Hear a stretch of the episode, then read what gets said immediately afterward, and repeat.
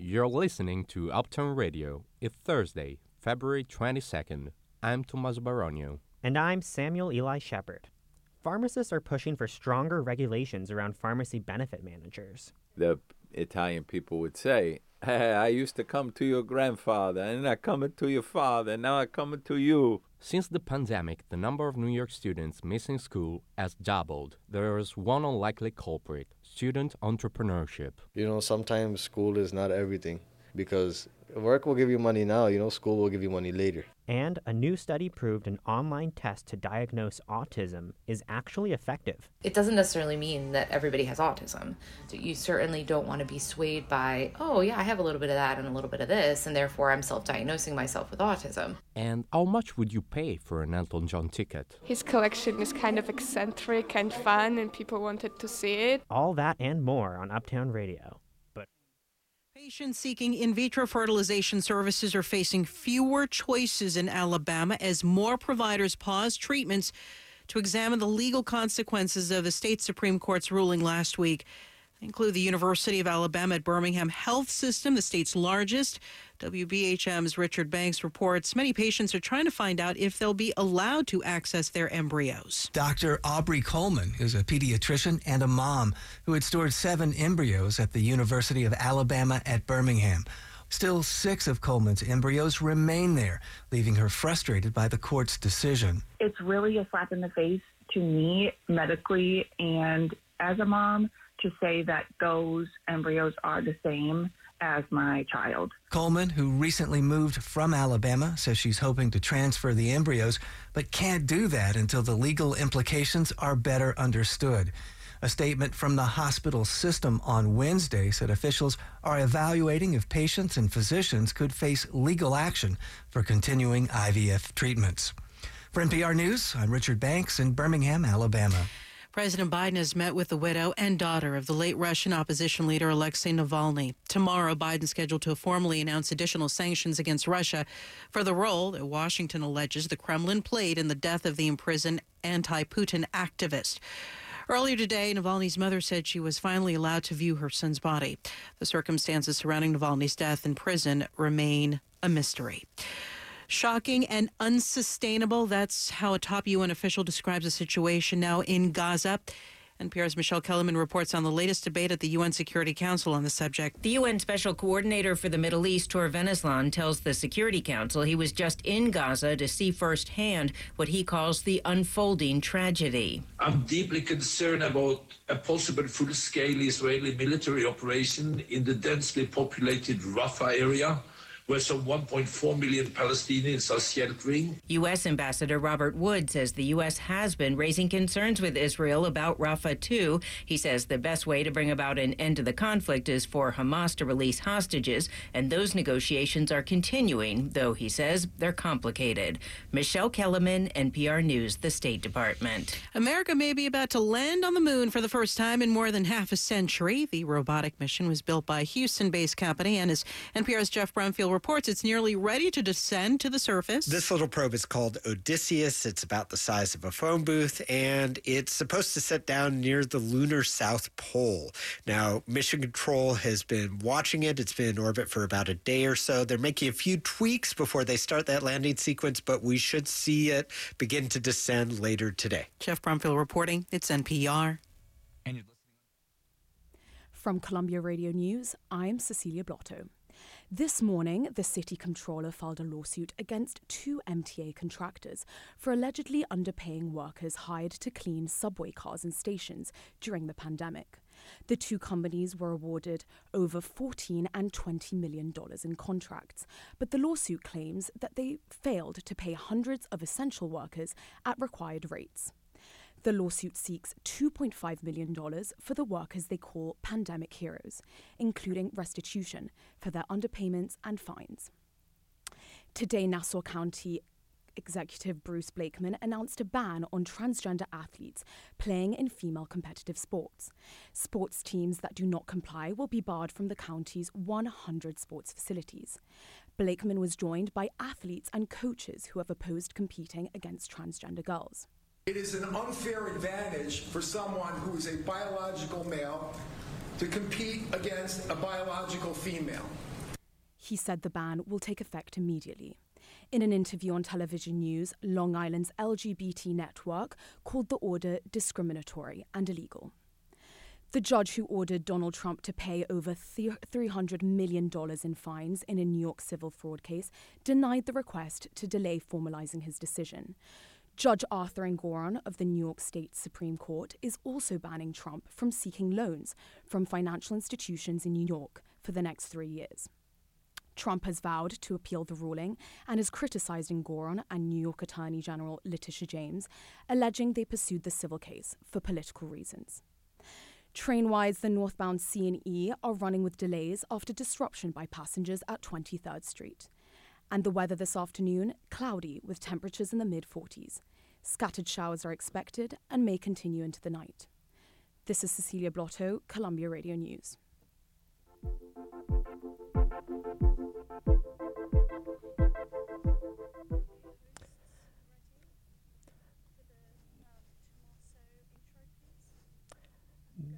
This is Uptown Radio. I'm Samuel Eli Shepard. And I'm Tommaso Baronio. Was your phone working today? For tens of thousands of AT&T users across the US, services were down. But how did this happen? Analysts say fault in software updates are the cause of this nationwide outage. Analyst Roger Entner says these glitches happen all the time. Tommaso Baronio reports. It brings down the network. Uh, it takes about six to eight hours to fix this, and then it works just fine again. It's wireless networks have become like computers and are being run by computers, and sometimes you have these glitches. I asked Entner what this nationwide outage meant for users. People couldn't call each other, and uh, but from as far as I know, 911 was not or only minimally impacted. And, you know, a little bit this afternoon, uh, everybody will be fine again. AT&T released an announcement today saying they were fixing the issue. Entner say these issues impact networks all the time. This happened to the other carriers too, and it's annoying, but people don't. It, it doesn't have a big impact.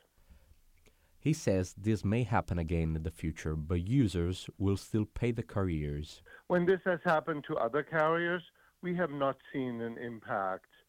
Uh, you know, people leaving or or anything out of the ordinary. This is a ripple, not a wave. If this is a problem that happens all the time, will people be tempted to switch to another network? People are annoyed, but not but but I don't think the trust is impacted. Okay. Right? It's when your spouse is dropping a box of eggs. Okay. You might be annoyed that it happened, but you continue to trust your spouse. But still, I wouldn't want my marriage to be like the AT&T network. Tommaso Baronio, Columbia Radio News.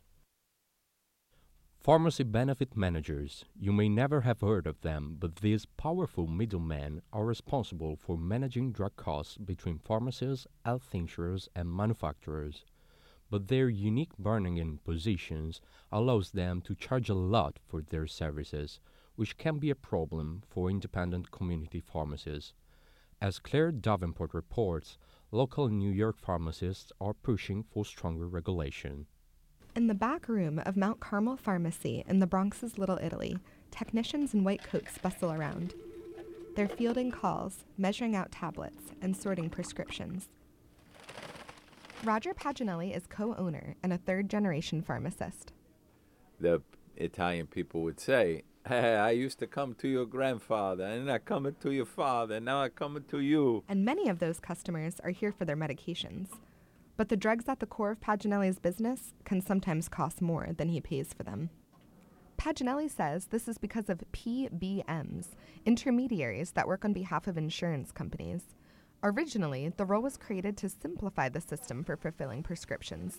Instead of a pharmacist having to check with an insurance company to see how much of a patient's medication bill would be covered, a PBM would get the answer in a matter of seconds. Which is, you know, uh, from 50,000 foot view, really smart right? Uh, the benefits should be managed because there are brand name drugs, there are generic drugs. But Paginelli says somewhere along the way, they started charging higher transaction fees for their services. And sometimes these fees are so high, pharmacists can actually lose money when filling prescriptions, even for life saving devices like asthma inhalers. In many instances, we'll fill a prescription for below our cost, and the dispensing fee for that will be zero or 50 cents. I spoke with five local pharmacists who said they're facing the same problem losing money on some drug sales. For small business owners, that can be a pretty tough pill to swallow. So last year, New York State began auditing and overseeing PBMs.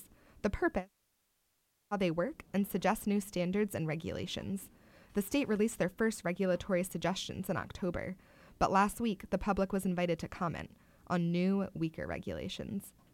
Any reference to any economic changes have been eliminated. Any reference to the procedures for reinstatement have been eliminated. That's James Schiffer, a pharmacist turned lawyer. He's working with the state's pharmacists union to strengthen the regulations. He says PBMs have become too big. Quite literally compounding the problem, PBMs have consolidated with their clients. Like CVS and Aetna, Schiffer thinks their market power might have helped them shift the regulations in their favor. Pressure, lobbyist pressure. When asked if their fees are burdensome, the Pharmaceutical Care Management Association, a national organization representing PBMs, didn't respond to our request in time for air. Next Tuesday, over 100 independent pharmacists will head to the state capitol to lobby legislators. One big request will be stronger regulations for PBMs. Claire Davenport, Columbia Radio News.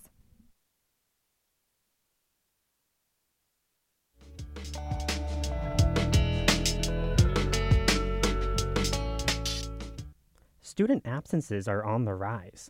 Nationally, the number of students missing school, all the way from K to 12, has doubled since the pandemic began. That's according to the U.S. Department of Education. There can be a lot of contributing factors for absences, but as Fahima Dega reports, some New York City public school students are choosing other pathways to develop their careers. 46th Street in Flatbush is a long block. In the middle is a brown house. Walk into the backyard there, and the first thing you see is a white shed, and it's filled with birds. At Amazon, this one is uh, they come from the Amazon rainforest. This one is about twenty five hundred dollars, and they live up to like 50, 60 years. That's Kizer Malik. He's 18 years old and a senior at Clinton High School in the Bronx. But he has other things on his mind besides school. He's the co owner of a small business selling exotic animals like these birds. A bird just sat on my head. Do you prefer your small business over school? that's that's a hard question. It depends. It depends. Malik started his business out of boredom when he was stuck at home during COVID. Now he has a business partner, a grown up. That's who owns the property here, and they breed cats like Persians in the basement. When I ask Malik how much he makes, he won't tell me. But he says they sell a couple of birds every day. The types of birds they sell can go for up to $20,000, and they have an Instagram account with 10,000 followers. But he has an hour commute from his home in the Bronx to his partner's house here in Brooklyn, and all of this means he misses a couple of days of school, or a lot of days of school. You know, sometimes school is not everything, but yeah, there are some days that you have to uh, sacrifice either school or work because work work will give you money now. You know, school will give you money later. So a couple days won't eh, do any harm. In my reporting, I've seen a lot of high school students like Malik who run their own businesses, selling fake eyelashes, doing nails, some even have their own clothing brands. In New York City, just over a third of students, all the way from K to grade 12, were absent in 2022. Of course, they don't all have their own small businesses, but they did miss 10% of the school year, and students prioritizing work can lead them to miss a lot of school. So, how do schools fix this? Nat Malkus researches education policy at the American Enterprise Institute, a conservative leaning think tank. What can schools do? I mean, schools can do a, a number of things. They can provide supports, they can ensure transportation is met, they can actually have consequences if students don't come back, like they could not get credits. If they don't attend enough in high school, uh, they could have some consequences for students who don't show up you know, you can argue about the moral obligation, but there's a legal obligation to get your kids to school in all 50 states up to a certain age. Malkus says students were already behind from the pandemic. So, To catch up, they have to learn faster. Being absent won't help. Malik, who has school tomorrow, will definitely be present. Fahima Degia, Uptown Radio. Who doesn't love online tests? We've seen them all, from what's your personal type to which shape of pasta represents you best. But what happens when a new viral multiple choice quiz can diagnose you with autism? Julia Leo reports. Katie Bowen never thought she was autistic. Until in 2021, she started posting TikTok videos about making her home ADHD friendly. Were you guys aware that you can decorate your room in ways that help your ADHD? And the comments started coming in. And they were like, dude, you're not just ADHD. And I was like, am I autistic?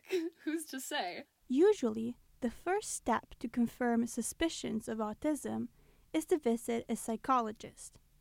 But now, a decades old test to self diagnose autistic behaviors is getting a new life.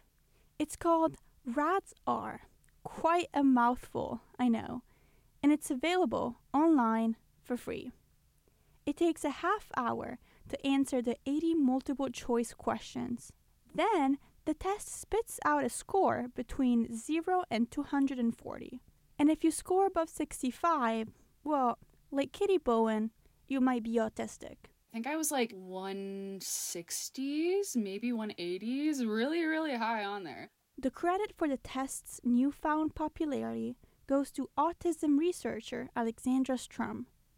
She asked almost 900 adults, some who self identify as autistic and others with an official diagnosis, to take the test.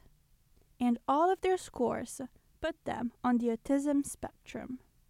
But Sturm acknowledges there's a difference between socially identifying as autistic and having a medical diagnosis. And you also have to meet this threshold for what the medical community would term impairment. And impairment is not that easy to measure on a scale. Jennifer Bain teaches neurology at Columbia. She says you can't measure autism the way you do something like blood pressure. She also says, on the one hand, the test is great if it helps reduce the stigma around autism. On the other hand, you certainly don't want to be swayed by, oh, yeah, I have a little bit of that and a little bit of this, and therefore I'm self diagnosing myself with autism. But Ali Carbone says people only want to be a certain kind of autistic. The RADS thing is glamorous and it's sexy. Carbone just wrote a book about living with her three autistic siblings. People love to learn about my brother Anthony because he's social. You can have a conversation with him. He loves to perform, he loves to be around people. These kinds of autism traits are very well accepted, even liked. But the ones her other brother, Michael, has, well, not so much. Like, can't see, can't speak, got nothing. Nobody wants to hear about Michael's story because it's depressing. It sucks. So, Columbia neurologist Jennifer Bain says the test has limitations, but it can offer some clues. And so it just kind of gives you a likelihood for yes, I think we're gonna, we should keep pursuing the autism question or no. So, treat this test like most internet quizzes. Be curious, but skeptical. Julia Leo, Columbia Radio News. New York City has filed a lawsuit against the big five social media platforms Facebook, Instagram, Snapchat, TikTok, and YouTube. As part of the lawsuit, the city claims that the companies owe money for damage they've caused to children's mental health. Zoe Yee reports. The city's complaint against the big tech companies is 311 pages long. Mayor Adams says the lawsuit is groundbreaking in that it treats social media as a health hazard. New York is the first major American city to take combined steps of this magnitude and call out the danger of social media clearly and directly, just as the Surgeon General did with tobacco and guns. The complaint says the social media platforms target school aged children, intentionally addict them with minimal oversight from their parents, and have created a mental health crisis affecting millions of teenagers who have a hard time getting off their screens. Much of it focused on the endless stream of social media that has been designed with one goal in mind keeping the user engaged for as long as possible. Suing social media platforms for content is tricky. So this lawsuit is focused directly on the way the sites are built. And Mayor Adams says the toll of these systems is expensive. We spend over $100 million on youth mental health programs each year alone, even as these corporations reap billions of dollars of profit at the cost of young people's emotional, mental, and physical health. If the city's lawsuit is successful, the companies will pay for these damages, change the way their tech works, and fund prevention education and mental health treatment. Before this lawsuit, the city had already joined 33 states that sued Meta several months ago. Meta owns Instagram and Facebook. Its CEO Mark Zuckerberg has been coming under increasing heat beyond these lawsuits. He and several other social media CEOs had to testify before the Senate a few weeks ago. Do you affirm the testimony you're about to give before the committee will be the truth, the whole truth, and nothing but the truth, so help you God? The Senate hearing room was filled with families holding pictures of their teenage children, some of whom had died by suicide. Missouri Senator Josh Hawley pushed Zuckerberg for accountability. Have you compensated any of the victims? Sorry? Have you compensated any of the victims? I, These I- girls, have you compensated them? I don't believe so. You, why not? The exchange continued. Senator, I view my job and the job of our company as building the best tools that we can to keep our community safe. Well, you're failing at that. to- well, Senator, we're doing an industry-leading effort. We build AI oh, tools nonsense. Your product is killing people. Will you set up a victims compensation fund with your money, the money you made on these families sitting behind you? Yes or no? Senator, I don't think that that's uh, uh, my job is to Sounds make like a we build no. good tools.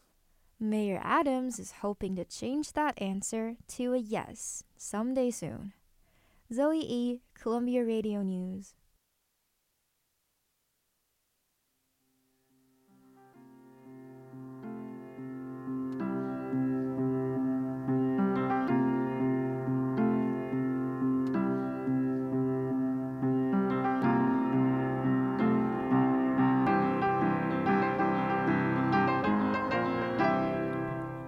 You're listening to Uptown Radio. There's more to come. Stay with us.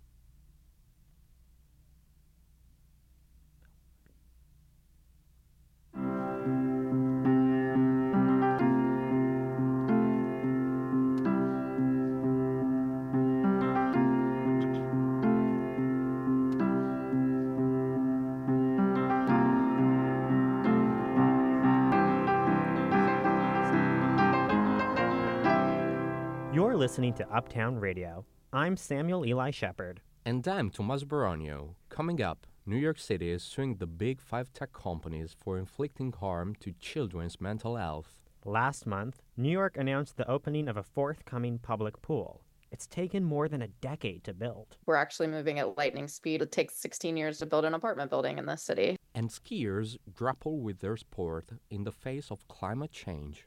I, I definitely see a decline in the sport in the future, which is really sad. These stories and more coming up. But first, the headlines. Via Radio News in New York, I'm Claire Davenport. Israeli leader Benjamin Netanyahu agreed to send Israeli negotiators to Paris to discuss a temporary halt in fighting. They will be joined by CIA Director Bill Burns, along with Qatari officials, to discuss the release of hostages in return for a temporary halt in fighting. In Gaza, Israeli airstrikes have flattened a mosque and killed yet another civilian, where more than half of the civilian population is sheltering. Gaza's Ministry of Health said that 99 people were killed across the strip overnight, most of them women and children. Israeli Defense Forces are now threatening a ground invasion during the holy month of Ramadan, and it's unclear where else the civilian population can go. Alexei Navalny's mother said she's resisting pressure for a secret burial for her son. In a video released today, Ludmila Ludmila Navalnaya blamed Russian officials for her son's death and says she's being blackmailed. She said she was told if she doesn't agree to a secret burial, something might happen to her son's body. And today, President Biden met with Navalny's widow, Yulia Navalnaya, and his daughter, Dasha. Two more of Alabama's major IVF providers have suspended service because of a recent ruling that designates unborn children as children. Human life cannot be wrongfully destroyed without incurring the wrath of a holy God, said Court Chief, Chief Justice Tom Parker. The 8 to 1 decision could have wide implications for access to reproductive care, such as IVF, if other states are to rule in similar cases. President Republican President candidate Nikki Haley walked back comments she made in support of the ruling this morning. This is Uptown Radio. I'm Tomas Baronio. And I'm Samuel Eli Shepard. The Lunar New Year parade is coming up on Sunday, celebrating the Chinese Year of the Dragon. Marching in the parade on Sunday, um, marching in the parade on Sunday is Lunar New for All, a group that advocates for the acceptance of LGBTQ+ Asian Americans in Lunar New Year celebration. But this year, the scope of the group's activism has expanded to take on a broader causes beyond just empowering queer Asians. Karen Lee is a co-founder of the group. Samuel Eli Shepard asked her about what her organization is doing this year. This year, there is a lot going on in the world and as well as in New York City. Sam, as you have noticed in our Instagram, we have really been um, allies with folks who are fighting for the rights of folks in Palestine. And then, as well as in New York City, there has been a movement going against the mega jail that's coming up around nearby Chinatown. Can you tell me about the mega jail? I don't know very much about that. Within the boundaries of Chinatown, I believe it was the Manhattan Detention Center they are demolishing that to build a much bigger jail. Um, a lot of people have called it a mega jail. And what a lot of communities are fighting for is why can't we put more assets into Chinatown, such as affordable housing or senior centers, youth programs, instead of building a much, much, much larger prison within Chinatown? Regarding advocacy for civilians in Palestine with this ongoing war, is this something that Lunar New Year for All has always been involved in, or is this something that's new with the all the escalations that have occurred since October 7th?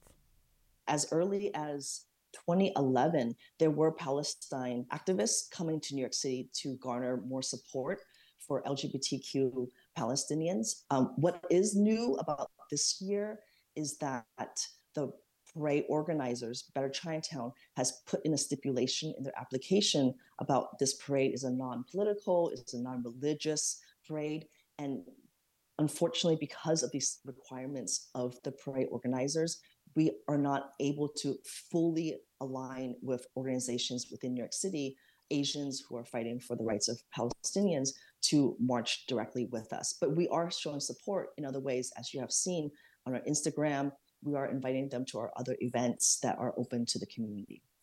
What you're going to see in our parade on Sunday isn't really the full story.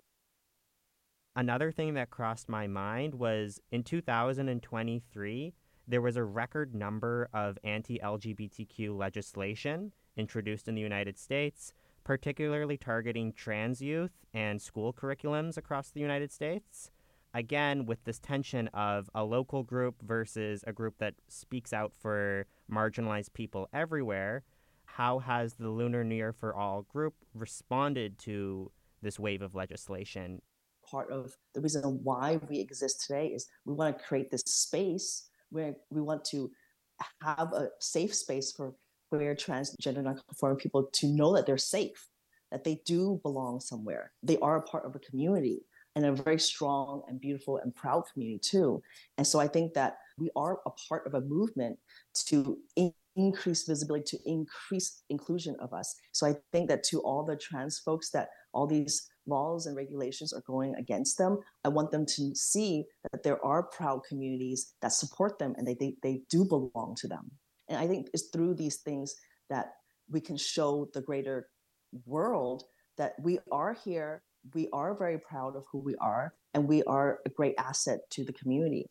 Thank you so much, Karen. Thank you, Sam. Elton John is selling his Atlanta penthouse. Like many of us when we move, he's decided it's time to declutter. For the singer, that means an auction at Christie's, with everything from photographs and eccentric sculptures to iconic concert outfits. Pascal Hogue visited the auction house to see if the musician's collection lived up to the man himself. As a family, Last chance to you online. $75,000. That's what a pair of silver leather platform boots worn by Elton John sold for last night. The auction continues online through the middle of next week. If last night was any indication, interest is huge. Everything sold for more than expected. There was an original Banksy triptych, some Damien Hirst paintings, a grand piano, even his Bentley convertible on sale. But this morning, I visited the auction house with one question on my mind. Are people more interested in the fact that Elton John owned these items, or are they interested in the items themselves? With my friend Ovo Grado Yeye, we set out to answer this question. First, by viewing the art with our own eyes. This one is really weird. This is Jack Nicholson, it looks like. And there's this magnifying glass in front of his face, so his mouth is just absolutely gigantic. You know, he's got the, the pearly whites just shining, and it's just perfect.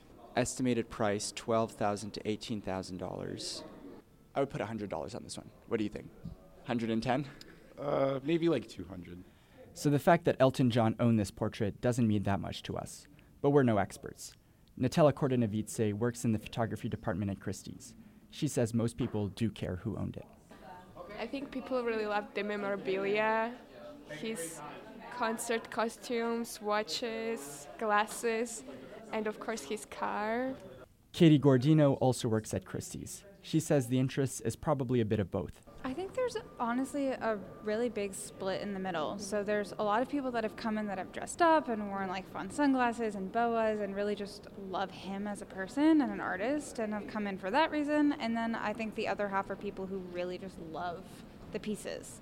Then the two of them, Daniela and Katie, started talking about their favorite pieces two Letterman jackets. They're like baseball jackets, and they're so cute. Like I actually would wear them. Yeah. like I'd buy them and I would wear them. I also do kind of like the horny sign. Yeah. I'd, you see I'd, sold last night. For how, for how much? It was like twenty thousand. The horny neon sign. Yeah. And the I just think it's cute. Photo. yeah. yeah, I totally like hang that on my wall. Like yeah. sure. By the end of my visit, I think I'd answered my question. People love Elton John, and they love his art collection just as much. The auction continues through Wednesday. Pascal Hogue, Columbia Radio News.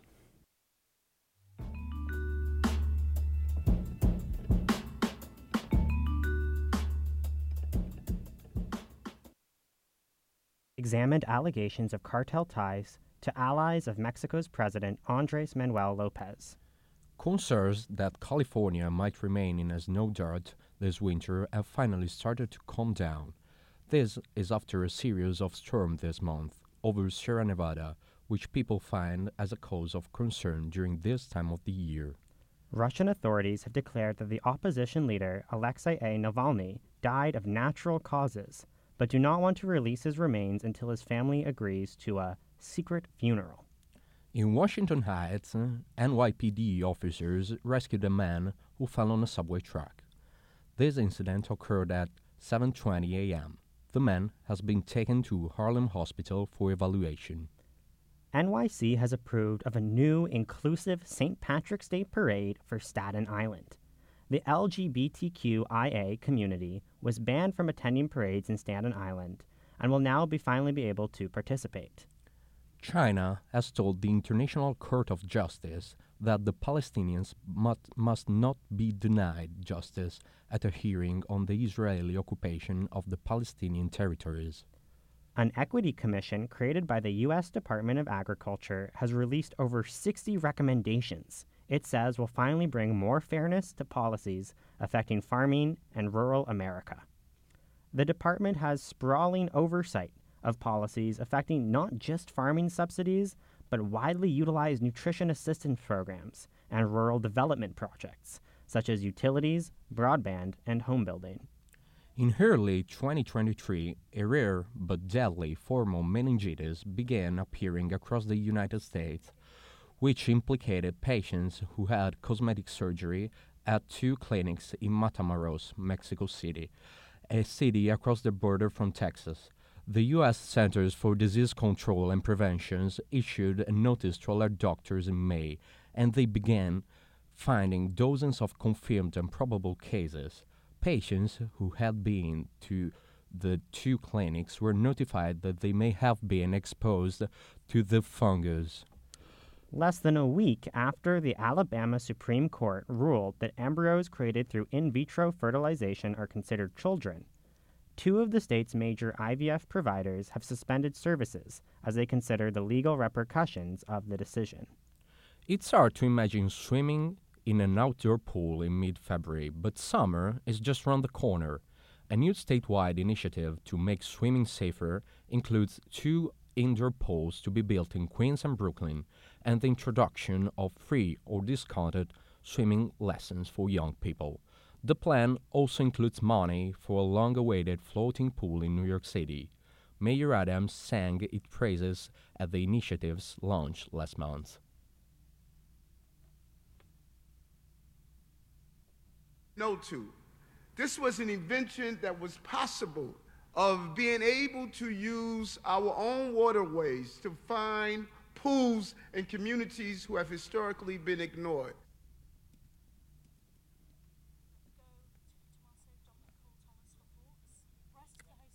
Dominic Hall Thomas reports from one of the potential sites for the new pool. I'm down here at one of the proposed sites of the Plus Pool on the Lower East Side. The water actually looks pretty clean. It's a bit murky, but it doesn't look like there's any sewage or trash flowing through. Quite simply, it's a floating pool that filters the river water that it floats in. Um, it's basically a giant strainer that brings in river water, cleans it through the walls of the pool, so you're swimming in natural, real river water. That's Dong Ping Wong, the pool's designer, explaining how the filtering system works at a conference. The pool, called the Plus Pool because it's shaped like a plus sign, has been a long time in the making 14 years, in fact. We're actually moving at lightning speed. It takes 16 years to build an apartment building in this city. Kara Meyer is the managing director of the Plus Pool, so it's her job to clear the final hurdles to get part of the pool in the water this summer.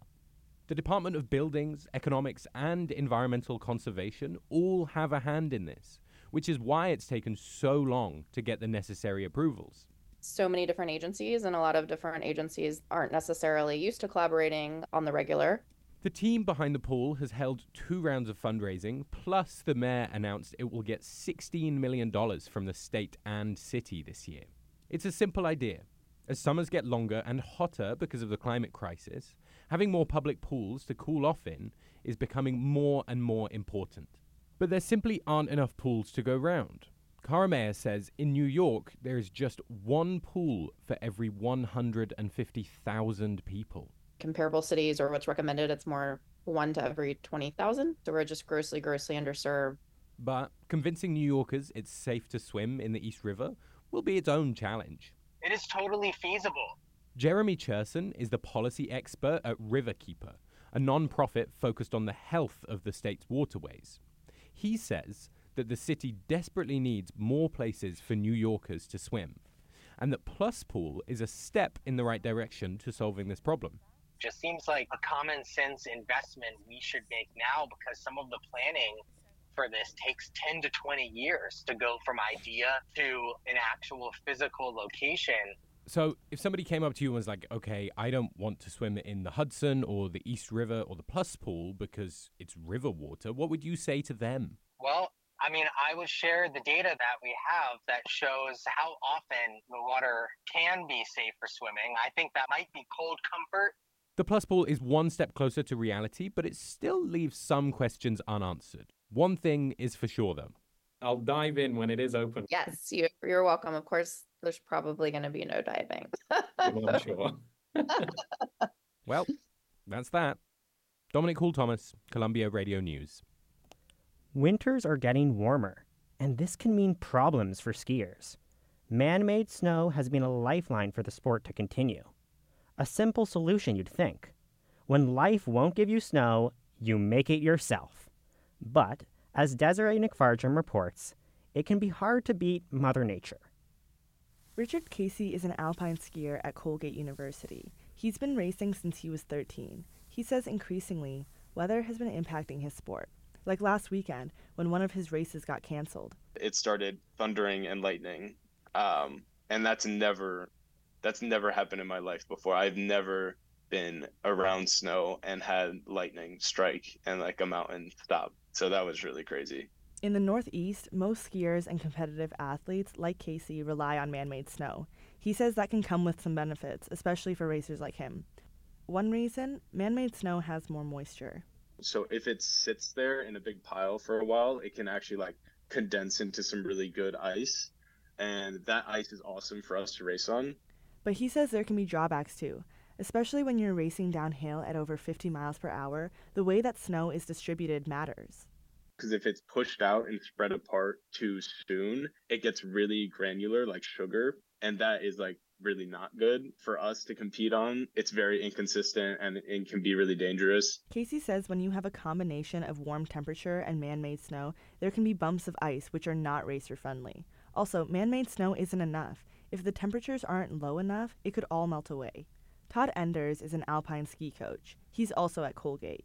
He says using man made snow isn't a big deal. We've been using it for over 40 years. But we haven't had to rely on it the way we do today, and that can cause problems. It doesn't scare me or bother me that there's more man made snow in our future. What would concern me would be how are those costs going to transfer over to us and the ski racer, the youth that are racing? And will we be able to manage a sport that's already becoming too expensive for many? A season pass alone can cost up to $1,000. Then there's the unpredictable weather. Now add an extra 1000 for the costs of man made snow. Richard Casey, the Colgate skier, has also noticed this. He said when he was a kid, he had to sign up for his hometown ski team by July to secure a spot. Now he says spots are open well into November. He knows this because his mom still gets team emails that just never happened when I was younger. It would like if you didn't get in there in the middle of the summer when most people aren't even thinking about racing, uh, then you're just not going to be able to do it that season. So yeah, I, I definitely see a decline in the sport in the future, which is really sad. Casey's team is participating in the regional championships this weekend at Bristol Mountain. The forecast predicts snowy showers on Saturday with a high of 7 on Sunday. Desiree Nikfarjam, Columbia Radio News. A recent report from the Center for the Study of Women in Television and Film shows that women are still underrepresented behind the camera of box office hits. But the Justice Film Festival at FIT is aiming to change that. It's just opened, and more than 60% of the films it's showing have women in key roles, like director, producer, or EP.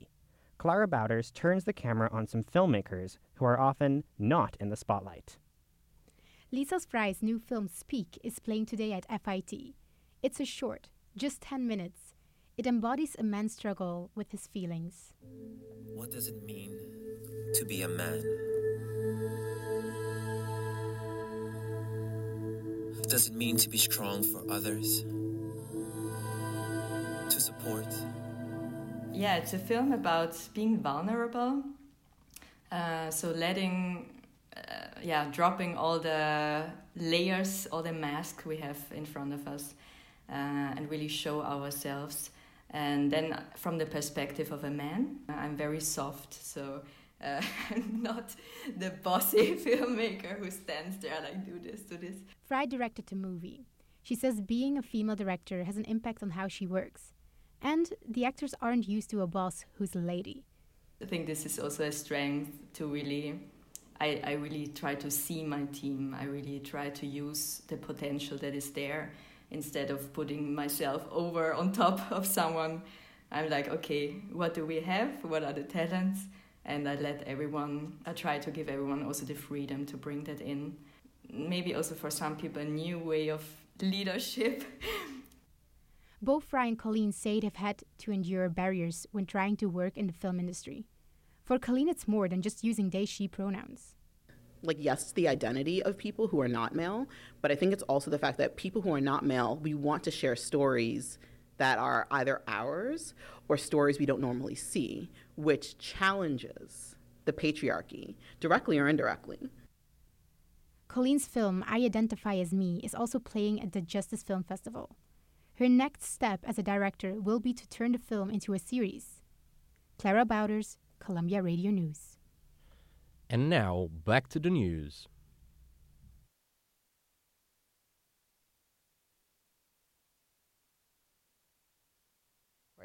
Israeli leader Benjamin Netanyahu agreed to send Israeli negotiators to Paris to discuss a temporary halt in fighting. They will be joined by CIA Director Bill Burns, along with Qatari officials, to discuss the release of hostages in return for a temporary halt in fighting. In Gaza, Israeli airstrikes have flattened a mosque and killed yet another civilian, where more than half of the civilian population is sheltering.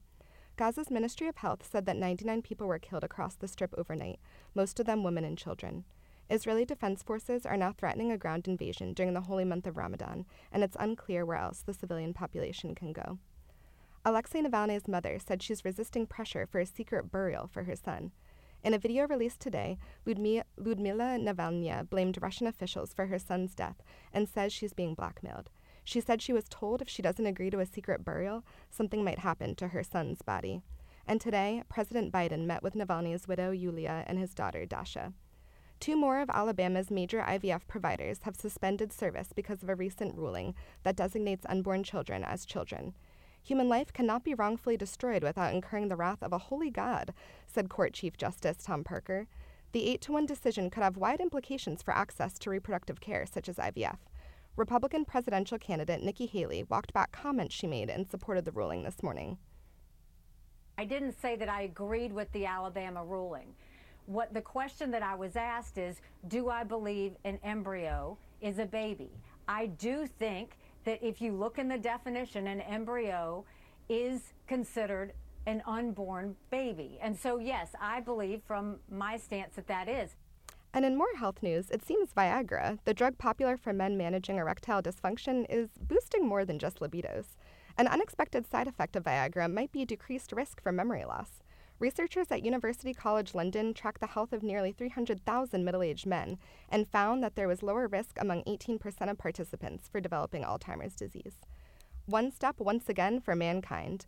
The robot lander Odysseus just touched down by the moon's south pole about 10 minutes ago. The probe is the first U.S. vehicle to land on the moon since Apollo 17. And it seems these days even dogs are lying about their age. The Guinness World Records board stripped Bobi, a Portuguese Mastiff, of his title of oldest dog in the world. Bobi's owner claimed he was the ripe old age of 31 years and 5 months old when he died last October, but many veterinary skeptics noted that the dog had no registration to confirm his date of birth. And it's 42 degrees and currently cloudy with light showers expected later tonight and tomorrow. Six trains are running with delays in both directions due to a rail repair, and you can expect traffic delays and emergency personnel near East 47th Street and First Avenue in Manhattan due to a protest. This is Claire Davenport, Columbia Radio News. Earlier in the show, we said that the LGBTQIA community was banned from attending parades in Staten Island. That was incorrect. It was groups that have not been allowed. According to Staten Island Live, they will now be able to participate.